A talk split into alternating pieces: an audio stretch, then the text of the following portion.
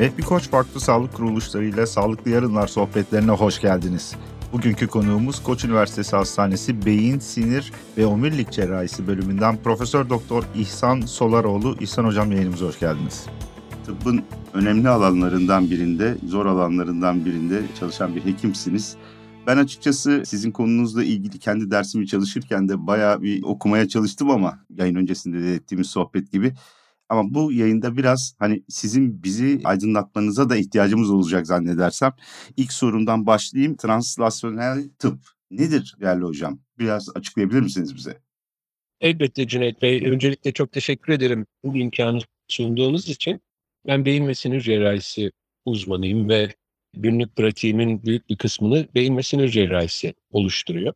Tabii ki bir meslekle sadece sağlık alanında çalışıyorsanız verdiğiniz hizmet sağlık hizmetiyle, yaptığınız ameliyatla, muayene ettiğiniz hastayla değil, bir akademisyen olarak konunuzla ilgili henüz çözümlenmemiş problemleri çözmek üzerine bazı araştırmalar yürütüyorsunuz. Translasyonel tıp bu bağlamda sadece nöroonkoloji özelinde ya da bir cerrahisi özelinde tanımlamayın dilerseniz. Evet. Tüm alanlarda, laboratuvarlarda dünyanın herhangi bir ülkesinde, herhangi bir üniversitesinde ya da araştırma merkezinde laboratuvarda üretilmiş bilginin günlük pratiğimizde bir hastanın hayatına dokunur teknolojiler haline getirilmesi süreci. Evet. Tabii ki bu biraz önce bahsettiğim laboratuvarda çalışan insanlar sadece hekimler değil, beraberinde fen bilimleri kökenli araştırmacılar, mühendisler, hatta ekonomistler, sosyologlar, pek çok insanın araştırmalarından elde ettiği bilgileri aynı sorunun çevresinde toplanan farklı gruptaki farklı kökenli araştırmacıların bir araya gelip güçlerini birleştirerek sadece bir işbirliği yaparak değil, ötesinde tamamlayıcı nitelikte işbirlikleriyle hayatımıza dokunan teknolojilere, yeni ilaçlara, yenilikli ilaçlara ya da herhangi bir hastalığın tanısında, tedavisinde ya da izleminde kullanılabilecek teknolojilere dönüştürülmesine biz translasyonel tıp diyoruz. Translasyon zor bir kelime, Türkçe'de karşılığı yok. Ancak translasyonel araştırmalar sadece tıbba özgünde değil, benzer şekilde fen bilimlerinde tarım alanında bilgi üreten araştırmacıların, bilim insanlarının ürettikleri bilgileri çiftçiye ulaştırması da translasyonun diğer bir örneği. Hocam peki bu tıp alanında bunun kullanımının geçmişi ne kadardır? Yani çünkü çok fazla meslek grubunun bir arada çalışarak aslında şöyle özetleyebiliriz benim sizin anlatımınızdan anladığım. Laboratuvarlarda kalmış belki ilerleme aşamasında olan araştırmaların birçok meslek dalının bir araya gelerek çünkü ekonomistler dediniz örneğin bu da çok altını çiziyorum. Evet. Ee, bunun belki ticarileştirilmesi anlamında onların da bazı çalışmaları olabilir o araştırmaların. Ve daha sonra real aktarılabilme sürecine diyoruz anladığım kadarıyla translasyonel evet. tıp olarak. Peki bunun geçmişi ne kadar? Tıp alanında translational medicine konusu aslında son daha fazla 20-30 senedir tartışmaya açılmış ve daha güncel, nispeten diğer alanlara kıyasla daha yeni e, bir süreç. Ancak biz bu terminolojiyi son 20 senedir daha sık kullanıyor olsak bile şu an hayatımıza girmiş olan teknolojilerin translasyonel tip açısından geçmişi çok daha gerilere dayanıyor. Evet. Çok basit hepimizin bildiği bir örnek üzerinden gideyim. E, manyetik rezonans ve bu konuyla ilişkili araştırma yapan e, Nikola Tesla evet. elde ettiği bilgileri insanlara çeşitli yollarla, derslerle, konferanslarla ya da yazdığı makalelerle bir bilgi birikimi olarak bu havuzun içine koydu. Daha sonra elde edilen bu bilgi özellikle savunma sanayi alanında manyetik rezonans cihazların geliştirilmesi için kullanıldı. Evet. Tabii ki burada manyetik rezonansı geliştirirken materyal bilimciler, elektrik elektronik mühendisleri bir araya geldiler. Daha sonra manyetik rezonans görüntüleme tıp alanına girerken aslına bakarsanız fizik, mühendislik, elektrik, elektronik, yazılımlar bunların tüm bilgisayar mühendisleri, tüm bilgi birikimi tıp tarafından gelen ihtiyaçlara, günlük pratikte görüntülemede olan ihtiyaçlara binaen tıbba doğru uyarlandı ve bugün biz manyetik rezonans cihazlarını her geçen gün geliştirerek günlük pratiğimizde hastalıkların tanısında, cerrahi planlamada, tedavi ettiğiniz bir hastanın takibinde kullanıyoruz. Bu bir Evet. translasyon esasında. Doğru. Geçmişi çok çok daha yıllara dayanıyor ama bunu hayata geçirmek daha yakın zamanda oldu. Tabii terminoloji biraz daha nispeten yeni diğer alanlara bakarsınız. Burada ihtiyaç olmasının sebebi belki orada hani ihtiyaçların daha hızlı pratiğe dökülmesini sağlamak olabilir mi hocam? Yani bu alanda söylediğiniz gibi belki çok daha önce uygulanabilirdi. Translasyonel tıp belki bu süreci mi hızlandırıyor? Pratiğe dönme sürecini hızlı. Translasyonel tıp ya da translasyonel araştırmalar bir ekosistemin oluşmasıyla ancak mümkün olur. Bu ekosistemi de sadece farklı backgroundlara sahip araştırmacıları bir araya getirmekten değil, beraberinde hastanede hizmet veren tüm sağlık çalışanlarının to bench dediğimiz yani günlük pratikte karşılaştıkları sorunları tekrar laboratuvar ortamına taşımalarını gerektirecek bir network ağına ihtiyaç vardır. Onun dışında çözümleri ürettikten sonra ticaretleştirme sürecinde ya da geliştirme sürecinde sanayi kurum kuruluşlarıyla işbirliğine ihtiyaç vardır. Evet. Yatırımcılara ihtiyaç vardır. Üniversitelere, sivil toplum kuruluşlarına, kamu kurum kuruluşlarının desteğine doğal olarak özetle inovasyonun peşinde koşarken pek çok paydaşın bir arada ve senkronize şekilde çalışmasına ihtiyaç vardır. Tabii bu tanımdan sonra transaksiyonel tıp tanımından ve ekosisteminin biraz daha tanımlanmasından sonra bu yolda ilerleyen kurum kuruluşlar ya da kişiler çerçevesi daha net çizilmiş, ihtiyaçlarını belirleyebilir konuma gelmişlerdir. Sadece translasyonel tıp için gelişme dönemindeyken Amerika'da e, Senato Meclisi bir karar çıkarmıştır. Öyle söyleyeyim. Evet, Hızlandırma. O kadar önemli. Evet. Bir de hocam zannedersem son dönemin teknolojik gelişmeleri özellikle sadece tıp alanında değil ama dünyada hızla artan teknolojideki değişim hızı ya da oradaki inovasyonun hızı her alanda hayatımızda bunu görüyoruz. Biraz da gerçekten translasyonel ekosisteme daha fazla sanki tıp alanında da ihtiyaç var. Çünkü sürekli teknolojinin değiştiği ve geliştiği bir dünyada yaşıyoruz. O- Dolayısıyla o süreçlerin daha kısalmasına ve pratiğe hızlıca dönüşmesine de ihtiyaç var diye düşünüyorum. Yanılıyor muyum? Kesinlikle bunu biz kurumumuz içinde Koç Üniversitesi'nde, Koç Evet. Üniversitesi Tıp Fakültesi ve Hastanesi'nde yaklaşık 5 yıl önce kurduğumuz Translasyonel Tıp Araştırma Merkezi, KUTTAM isminde web sitesine girip dinleyiciler e, daha fazla bilgi edinebilirler. Benim kurucusu olduğum bu ekosistemde şu an yaklaşık 300'e yakın araştırmacı çalışıyor. Ve bunların da farklı farklı geçmişlerden geldiğini, kiminin elektrik elektronik mühendisi olduğunu, kiminin fen bilimlerinden geldiğini söyleyebilirim ve klinisyenler de bu ekosistemin içindeler. Yapay zeka, Evet. derin öğrenme, VR, şu günlerde çok fazla konuştuğumuz, daha çok belki hani çocuklar için oyun açısından önemli olabilen, erişkinler için biraz daha hani günlük sohbetlerde, tartışmalarda bir konu olarak karşımıza çıkabilen başlıklar. Evet.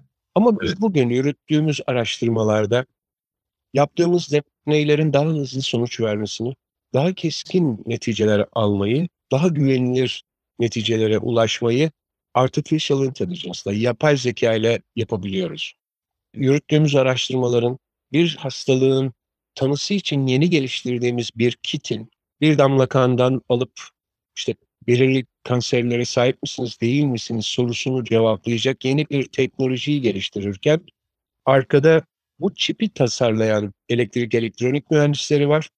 Bu çipten gelen sinyalleri okuyan ve bir e, yapay zeka algoritmasıyla bize daha güvenilir bilgiler sunan arkada bir büyük veri işleyen yazılımcı grubu var. Öte yandan bunun pek çok başka parçalarını da sayabilirim. Kullanıcı dostu olması için bu tanı cihazının varsayalım evde kullanacaksınız. Prototipinin kullanıcıya daha rahat taşınabilir, görüntüsüyle rahatsız etmeyen, daha ucuz, dizaynının yapıldığı prototip dizaynerları var bu konuda çalışan. Aslında konu sağlık alanında bir damla kandan varsayın beyin tümörlerinin tanısını koyabiliriz.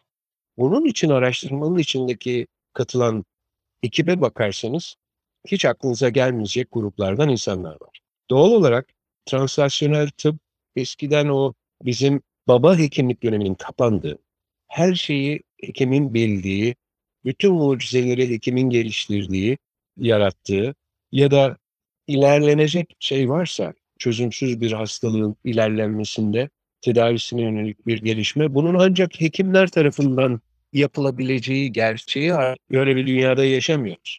Evet. Yani Hipokrat, İbn Sina gibi sadece kendilerinin ürettiği bilgiyle bütün derslere deva almak gibi bir, şey, bir şansımız yok.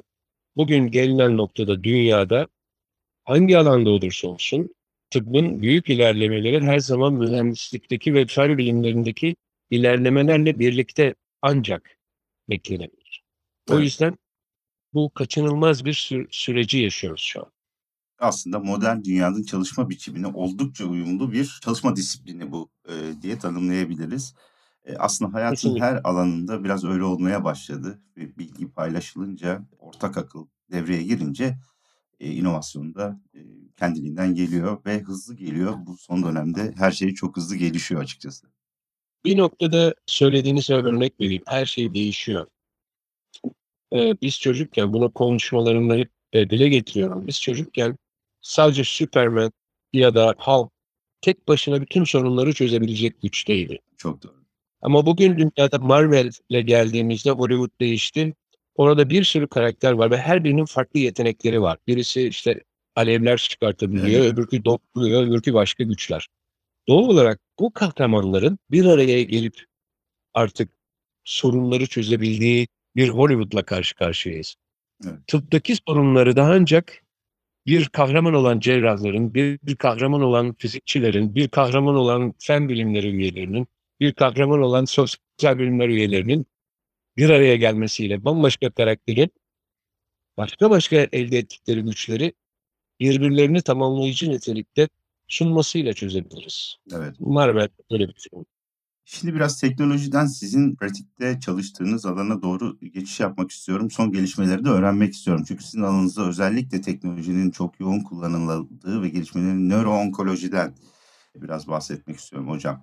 Son gelişmeler nedir? Yani benim, hep merak ettiğim şudur. Bir sıradan vatandaş olarak soruyorum. Tıp e, camiasına en fazla bir hasta olarak hekimin karşısına çıkmış biri olarak. Çok basit bir sorudur. 10 yıl önce sizin alanınızda yaptığınız e, tedavi yöntemleriyle bugünü karşılaştırdığınız zaman yani aradaki farkların ne olduğunu merak ediyorum ve e, yani spesifik olarak şudur şudur diyerek değil ama çok mu az mı ve gelişme hızı sizin alanınızda nasıl? 10 yıl görece çok kısa bir zaman ama Evet. bazen de çok uzun bir zaman. Evet. Öncelikle bunu belirteyim. Neden olduğunu şimdi açacağım. 2016 yılına kadar nöroonkoloji alanında Dünya Sağlık Örgütü'nün tanımladığı sinir sistemi kanserlerinin bir sınıflaması var. Ve biz bu sınıflamaya göre tanı almış kanserlerin tedavilerini, bunlar sadece kanser anlamında yani kötü huylu tümör anlamında söylemiyorum. Bütün beyin tümörleri ya da santral sinir sistemi tümörleri diyelim. İyi huylular da dahil üzere. Bu patolojik sınıflamaya göre hastaların tedavisindeki diğer seçenekleri, planlar, bununla ilişkili olarak beyin cerrahisinin dışında bu tümörlerle ilgilenen hekimlerin, branşların, onkologların, radyasyon onkologlarının ya da ihtiyaç varsa diğer tamamlayıcı nitelikleri branşların hastalığın tedavisinde ve izleminde aksiyon almasını planlardı. Ancak 2016 yılında Dünya Sağlık Örgütü bu sinir sistemi tümörlerinin sınıflamasını değiştirdi. Çünkü elde edilen daha fazla moleküler bilgi esasında bu tümörlerin sadece mikroskop altındaki görüntüleriyle değil, onun dışında bazı genlerdeki değişmeleriyle ilişkili olarak bazı tedavilere yanıt verip vermediğini, bazı tedavilere ihtiyaç duyulup duyulmayacağını ya da bazı tedavilere karşı daha fazla dirençli olup olmayacağının akan bilgisiyle bu sınıflamayı değiştirmek zorunda kaldı. Doğal olarak biz anladıkça ve gördükçe, laboratuvarda üretilen bilgi arttıkça pek çok şeyin değiştiğini gördük. Tabii son 10 yıla sığmasa bile belki de son 30 yılda nöroonkoloji alanındaki en büyük devrim hala da sürmekte olan MR teknolojisinin günümüzde e, ulaşılabilir olmasıdır. Evet. Çünkü daha önce sık gibi e, sadece çok kısıtlı imkanlarla elde edebildiğimiz, tomografi gibi, anjiyografi gibi yöntemlerle elde edebildiğimiz kafa içindeki lezyonların varlığı ya da yokluğu bilgisi MR'ın hayatımıza girmesiyle birlikte sadece kafa içinde bir oluşumun, tümörün varlığı değil, ameliyat sırasında planlanması, diğer sağlıklı çevreyle kafa içindeki ilişkileri, ameliyattan sonra hastaların takibi, verdiğiniz ilaçlara tümörün yanıtı gibi pek çok şeyi izleyebilir konuma getirdi. Öte yandan pratikte beyin cerrahlarının yetişmesi sürecinde de 4K mikroskoplar, floresan filtreli mikroskoplar, high definition endoskopik cihazlar bir yandan bizim günlük pratiğimizde cerrahi uygulamamızı daha da kolaylaştırırken ya da nöronavigasyon gibi sistemlerin ameliyat içinde kullanılması, öte yandan bunları kullanırken elde ettiğiniz tecrübeyi bir sonraki nesle daha kolayca aktarılması konusunda da büyük bir kapı araladı. Bir başka noktada da sanal gerçeklik uygulamalarının gerek tıp öğrencileri gerekse tıpta uzmanlık öğrencileri için daha ulaşılabilir ve hızla geliştirilebilir olması daha kısa sürede o öğrenme eğrisini sanal ortamda pekiştiren ve eğriyi kısaltan öğrenme süreçlerini de beraberinde getirdi. Doğal olarak teknoloji hem sağlık hizmetini hem araştırmayı hem de eğitimi her seviyedeki bambaşka bir noktaya geldiği son 10 yılda, 10, 15 yılda teknolojiyle birlikte.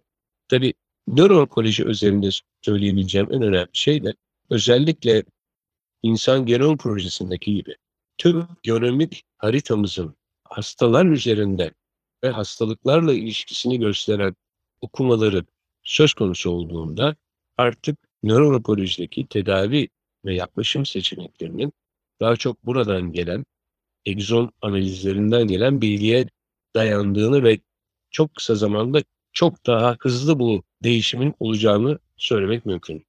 Hocam biraz bu tedavi ve tanı yöntemleriyle ilgili konuştuk. Aslında son söylediğiniz e, biraz genetik bilimiyle ilgili kısım e, da ilgimi çekiyor. Şundan dolayı çünkü bir sonraki sorumda şu var ya bu neden merkezi sinir sistemi ya da beyin tümörlerinin nedenleri konusunu size soracaktım ama yani bu genetik olabilir anladığım kadarıyla genlerden kaynaklanan bazı olabilir. Dış etkenlere bağlı olabilir. Bir lezyon sonucu olabilir. Başka bir kanser tümörün e, beyne sıçraması şeklinde olabilir. E, genellikle hangisi daha yoğundur bu merkezi sinir sistemi tümörlerinde?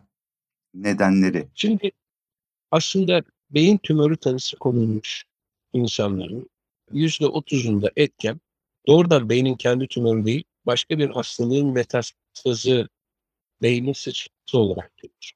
Ancak beynin kendi tümörlerinden bahsedecek olursak burada pek çoğunun şu an için sebebinin ne olduğunu bilmiyoruz. Bazı tümörlerin oluşmasında, iyi huylu tümörlerin oluşmasında geçirilmiş travmalar, daha önce radyasyona maruz kalma gibi etkenleri biliyoruz ama büyük bir kısmında sebebinin ne olduğunu bilmiyoruz. Ve bir kısım hastada da sorunlardan ya da temel oluşturan genetik geçişli hastalıklar, evet. nörofibromatoloji gibi beraberinde bu gende görülen değişiklikler, mutasyonlar genç yaşta birden çok iyi huylu da olsa birden tümöre sebebiyet veren klinik tablolarla e, sonuçlanabiliyor. Bunları biliyoruz ama bu sebepleri oturttuğumuz grup gerçekten bütün beyin tümörleri içinde az bir. Pek çok sebebini henüz bilmiyoruz.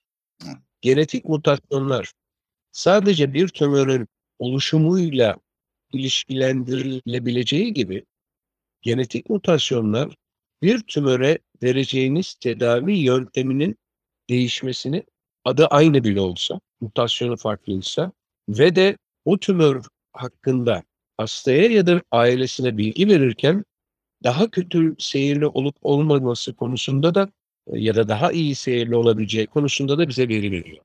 Teknolojinin gelişmesi belki hayatımıza son 20 yıl içinde en fazla cep telefonları. Doğru. Hayatımız girdi ve cep telefonunu düşünürseniz kulağınıza dayayarak konuştuğunuzu, cep telefonunun yaydığı ısının ve radyasyonun beyin tümörlerini ya da sinir sistemi tümörlerini arttırdığına dair bazen tartışmaların olduğu Çok ve doğru. hep sorulması evet. sorulduğu konusunda buradan bir örnek vereyim. Evet, e, cep telefonları radyasyon yayıyor.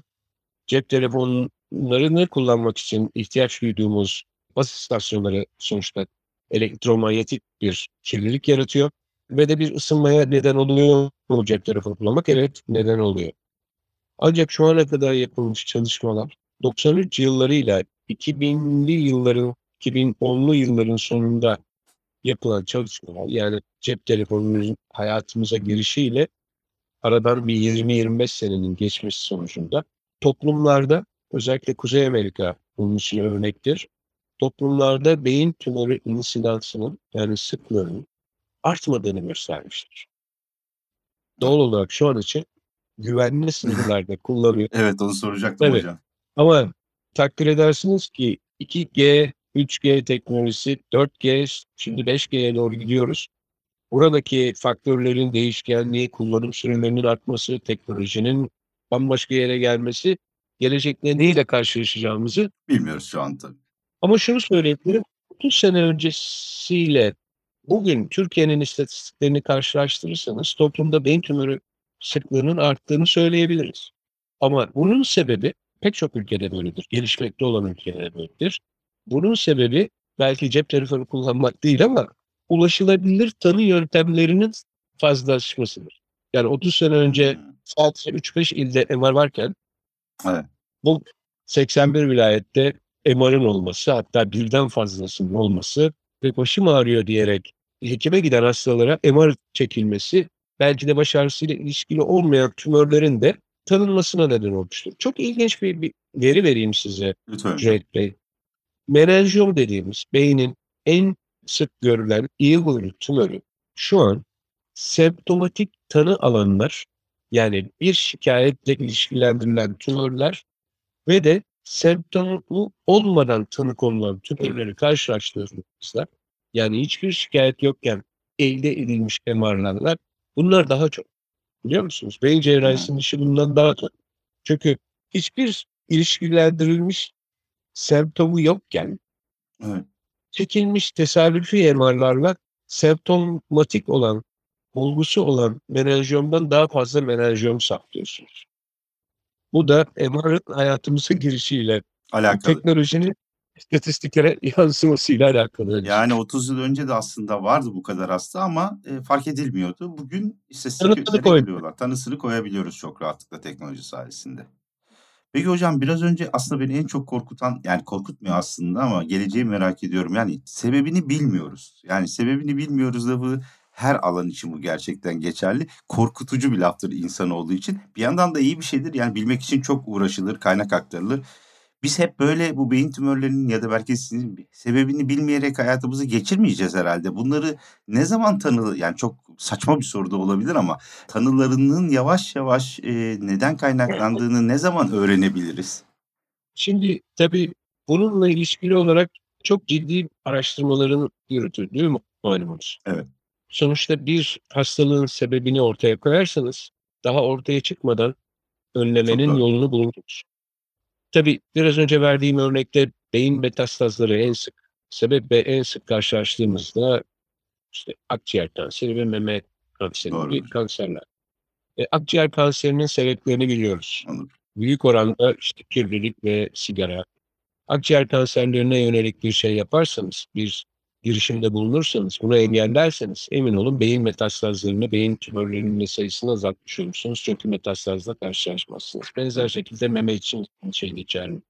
Primer beyin tümörleri dediğimiz beynin kendisinde yani kafanın içindeki hücrelerden kaynaklanan oluşumları anlamak için moleküler düzeyde çok ciddi çalışmalar yapılıyor. Tabii insanın genetik haritasından elde edilen, edilen verilerin işlenmesi ayrı bir bilim konusu. Evet. Biyoinformatik dediğimiz bilim konusu ve biyoinformatik bu analizlerin hızlandırılması ya da kuvvetlendirilmesi, sebep sonuç ilişkisine dayandırılması için de yeni yeni yöntemler geliştirilmeye çalışılıyor.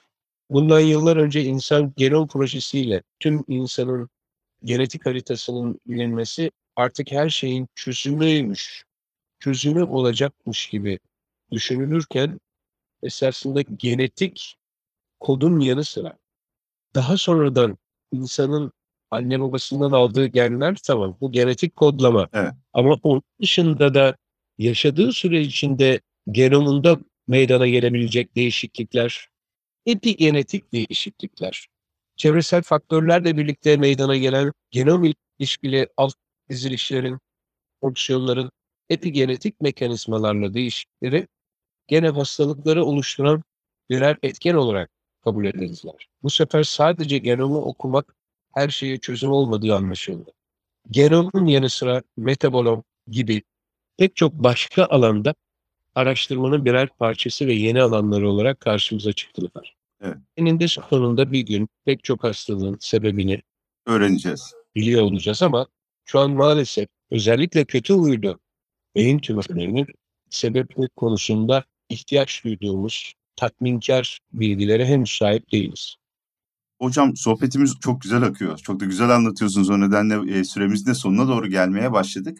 Şimdi, e, şimdi cerrahi teknolojiler konusunda da sebep sonuç ilişkilerini bir şekilde teknoloji ama cerrahide inanılmaz iyileşmeler ve gelişmeler olduğunu en azından biliyoruz. Özellikle bu ameliyatlar konusunda biraz önce siz bahsettiğiniz kullanılan teknolojiler konusunda. Burada tabii yüzdesel olarak bu cerrahi müdahalelerdeki başarı oranını arttırıyor değil mi? Kesinlikle arttırıyor çünkü sadece cerrahiyi kolaylaştırmıyor. Aynı zamanda e, daha güvenli hale getiriyor. Evet. Süreyi kısaltıyor. Daha az invazif dediğimiz yani minimal invazif dediğimiz yöntemleri tercih ediyoruz pek çok alanda. Öte yandan biraz önce ismine dokundum. Nöronavigasyon Evet. yani bir çeşit GPS sisteminin ameliyat sırasında kullanılması ki basitçe şöyle örnek verebilirim. Sizin MR'ınız şehrin haritası, tümörünüz o şehirdeki bir bina, sizin elinizdeki cihazlar da o şehirde gezinen arabalar. Siz hastadan çektiğiniz MR'ı nöronavigasyon denen bir GPS sistemine tanıtıyorsunuz.